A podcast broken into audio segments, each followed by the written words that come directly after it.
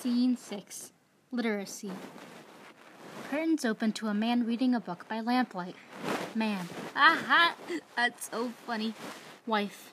Snatches book. What is it with you and this book? From the moment you get home from the bank to the moment that you get home, your nose is in this book. Meanwhile, I work and work and work, and all I get is half a salary. Better than the 1600s, they say. What's so good about this book, anyways? Man, why, it's a wonderful delight.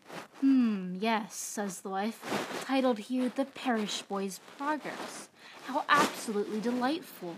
Man, well, of course it is. Haven't you ever heard of Oliver Twist's adventures? Wife, of course I can. I can read, can't I?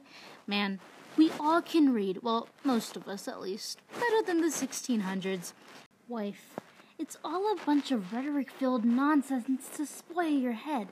Why don't you read something more useful? Man, like what? Chemistry? Curtains close.